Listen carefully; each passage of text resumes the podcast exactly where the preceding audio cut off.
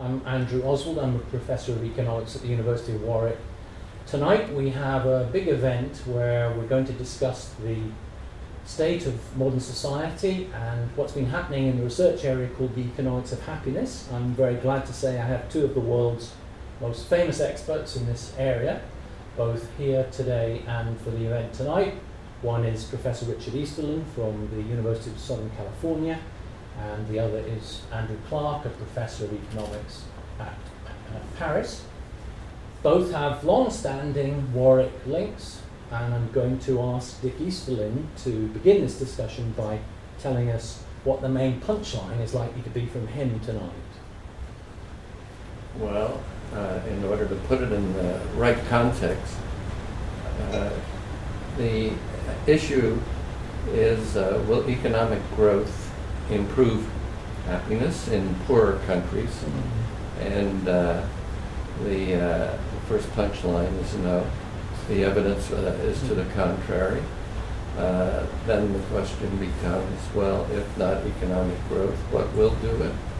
Uh, and the punchline on that is public policy, mm-hmm. and particularly social policies with respect to uh, things important to people like uh, unemployment, sickness, uh, old age pensions.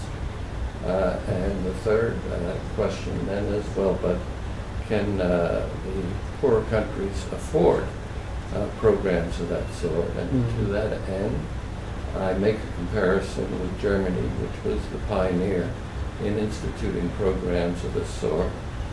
Three quarters of the world's uh, less developed country population lives in countries whose uh, GDP per capita is as high or higher than Germany's. About half of them live in uh, countries whose GDP per capita is twice as large as Germany's was when they instituted these programs. The bottom line is, uh, yes, uh, public policies uh, can uh, be afforded in poorer countries, and if instituted, they should raise happiness. Mm. Thank you for putting it so cogently. I, I can imagine, Dick, you would guess that um, a lot of people will find your conclusions radical if you're saying that even poorer countries uh, aren't going to become happier by becoming richer. You're famous around the world for having convinced a lot of people that's true of the rich countries. So for Britain and Germany today and the United States, we have many, many BMWs and I think it's easier for people to understand that from this point, growth might not help us, but it'll, your argument about much poorer countries, that would be viewed as really provocative. Yes, well, uh, there, there, are several sets of evidence. One is uh, if you take a group of Latin American countries for which we have uh, data for about 12 years, uh, there's no evidence that the countries with higher rates of economic growth had any greater improvement, improvement in happiness than the countries with low rates of economic growth. Mm. Uh, the same is true of uh, about 10 countries from uh, a different survey that actually covers a longer period of time, uh, scattered across three continents Latin America, Asia, and Africa. The most uh, striking piece of evidence, however, in my view, is uh, the experience of China, where uh, the GDP per capita has been doubling uh, in less than 10 years. This is a rate of economic growth that's totally unprecedented in, in any country's experience. Yes. So, uh, over a period of 20 years, so that basically, you know, in uh, a fraction or a half of an adult lifetime, 20 years, uh, incomes are quadrupling. Uh, if there would be any place where you would expect happiness to be raised by yes. the sheer growth in material circumstances, China is it. And yet, uh, now I've looked at, I think, uh, five different surveys, four of them conducted by different survey organizations. You would think if growth were raising happiness, at least one of these would show some marked improvement, and none of them do. Yes. I do think this is extremely interesting and important evidence. Tonight, as you may know, I will talk about the neuroscience evidence, among other things. on how, as humans, we feel about income and how it's relative income that seems to trigger well-being inside our brain. So, in fact, the neuroscience evidence, if we think of humans as being the same all over the world, the rich countries and the poor countries, might well stack up rather nicely with your line of argument. I'd like to come back to that.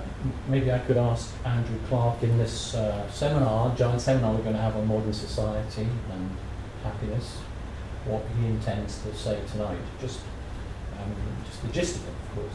Well, like many of us, I've been incredibly inspired by Dick Easterlin and this idea that increased income for everybody in the long run doesn't, or even in the medium run, doesn't lead to higher rates of well-being can be explained by comparisons, comparisons of me to you, you to me, or just me getting used to my higher income. And I thought that's a very persuasive idea. What I wanted to do was take that idea and apply it to other aspects of modern life, modern society.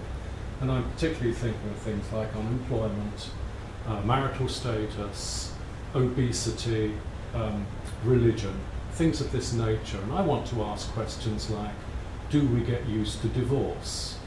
Does unemployment matter less if more people are unemployed around me? Or indeed, as uh, say a Catholic, am I happier in a Catholic dominated area than in an area that's dominated by Protestants or And the answers to these kinds of questions are to an extent mixed, but I think they come back to the policy ideas that Dick was putting forward here we need to find some policy lever we can pull that will lead to a long run and sustainable increase in well-being. So we need to find a domain of life or domains of life where comparisons and habituation are not predominant. And I would suggest one of those is unemployment, for example. Now, when you say habituation, I, I imagine that you mean the fact that if I get a pay rise from the university, I hope the Vice Chancellor's watching. I think you. Then I might get used to that and I might be enjoying it rather less five years afterwards than I do five weeks afterwards. That's right. That, and it's, it's an open question to what extent that, that habituation exists in humans. Could, could, I, could I just ask Dick yeah. on his uh, view on this? I'm sure you have more to say. One possible explanation for the Easterlin paradox is habituation Another is that we're constantly comparing ourselves to each other and all the tide of economic progress is lifting all the boats so we don't feel better off. May I ask what your instinct is about the relative importance of those habituation or compar- sheer comparison effects? Sure. Uh, uh, so I think we're, you know, we all are in agreement that uh, uh, these types of comparisons uh, are important yes. in, in, affecting people's feelings of well-being. Uh, the habituation is a comparison with your own past experience, yes. and uh, the other is a comparison with others' uh, experience. So you have social comparison and habituation. Mm-hmm. I think my own sense, and I think there's evidence to this effect, is that these types of comparisons are overwhelmingly important in uh, financial and material comparisons. That we have, uh, without any effort, uh, you know, a lot of knowledge about uh, the economic circumstances uh, of the people around us just by knowing what cars they drive, what kind of homes they live in, what neighborhoods they live in, and so on. Uh, on the other hand, uh, uh, we know, I think, quite a bit less about people's family circumstances. Mm-hmm. We're often shocked to find out that, you know, a marriage is broken up, and here we thought this couple was uh, quite happily uh, uh, partnered. and the same is true in health. People don't go around advertising their health problems. So I think comparisons of the sort that are very important in the pecuniary and material domain are much less important uh, in family and health domains, and that public policies in those areas can uh, uh, improve well-being over the long term, whereas they tend to be self-defeating in the material realm, which is to say, the realm of economic growth, which is Yes. tends to be popular. As uh, Andrew Clark is one of the world's experts on comparisons, I, I wonder, do you agree broadly with Dick here, or is there anything you'd like to say in particular about this idea of different domains, different aspects of my life? Well, I think the first thing to underscore here is just how little I think we know about many of these uh, domains, many of these different areas. Even in developed countries, I'm always astonished to, to find this every time I look at the literature. Uh, obviously, for me to compare to you, you to compare to me, in some sense, we need to be visible to each other. So I totally buy your point about conspicuous consumption. This is where it all comes from this idea that I can Mhm. see what you're doing, so I can place myself relative to you. Some of these non pecuniary life domains do seem to exhibit social comparison as far as I can see. Um, certainly, I, I do now believe there's a comparison effect in unemployment, though how large that is remains to be established firmly, I believe. Could, could I chip in? Could you translate that into regular um, English, English, English language, just so for, for a non-specialist? The, the idea here is that unemployment al- always has a psychological cost. It always hurts you to be unemployed. Yes. That's, that's always true. But that degree of hurt seems to be smaller in high unemployment regions, Okay. as if there were a stigma effect that came from comparing to people who are Yes. dislike me. And Right. of course, the more unemployed there are around them, the less that stigma is. I don't think it ever really goes away, of course. That's why I think unemployment remains an important area for public policy. Um, so unemployment, yes, I do believe we compare. Funny you should say divorce, because I've just done some very recent work looking at the well-being of divorcees, and that does seem to respond to the regional divorce rate as well. So if you're going to divorce, do in a high divorce region. That would be advice. So once again, this is an example of comparison effect. It's People comparing it's to, consistent. to those That's right. and getting their norms partly from the other human beings around them. Yes, so norms are, as the, as the name suggests, they're contextual. Yes. They depend on what we see around us to some extent. So they're, and then again, they're malleable, so they're open to policy, um, to, to being moved by policy, which is, which is a good thing. Before we close, I'd be very interested to get your views on one topic, and that is, why do you think these ideas, what we would now call the, the ideas from the economics of happiness, have taken so long to come to the front of public discussion and so long to get into economics courses at university? I think uh, one of the, the the big sources of resistance uh, has to do with uh, uh, heritage of the economics profession, uh, behaviorism, uh, that we all were uh, indoctrinated with as uh, graduate students. Uh, it was put very succinctly by uh, a former president of the American uh, Economics Association who said, uh, uh, economists are interested in, are not interested in what people say, but what they do. And of course, the happiness work is built entirely on what people say about their feelings. And so uh, it's taken a long time uh, to sort of establish the authenticity uh, of what people say. If economists had paid more attention to psychologists who basically only listen to what people say, uh, I think uh, acceptance of uh, happiness economics would have been much, much quicker.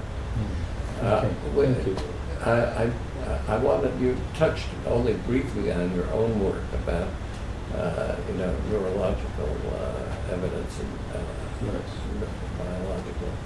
And uh, I- I'd, I'd like to get your feelings as to whether it could perhaps uh, clarify this issue of uh, the extent to which comparison exists uh, in these different domains of uh, people's lives. Yes. I think eventually the neuroscience evidence will be able, able to distinguish among how we compare in the uh, domain of income, in other words, in terms of our pay packets, compared to how we compare, say, how tall we are, or how slim we are, or where people go on vacation, and many other things. Of course, we're still quite near the front of being able to do that in, in research. It's hard to imagine what 20 years or 50 years from now will look like.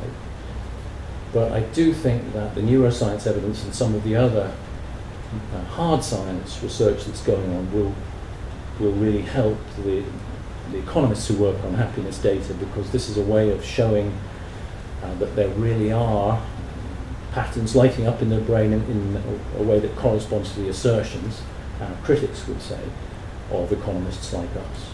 So I think this is going to change the future of social science actually, and eventually the whole future of public policy in our society. Perhaps I, I could uh, maybe That's, disagree that's, a, with that's, a, that's a mild generalization. that's uh, we could we could think about Saying more positively. maybe we could think about closing. All I could say is I should live that long. Why?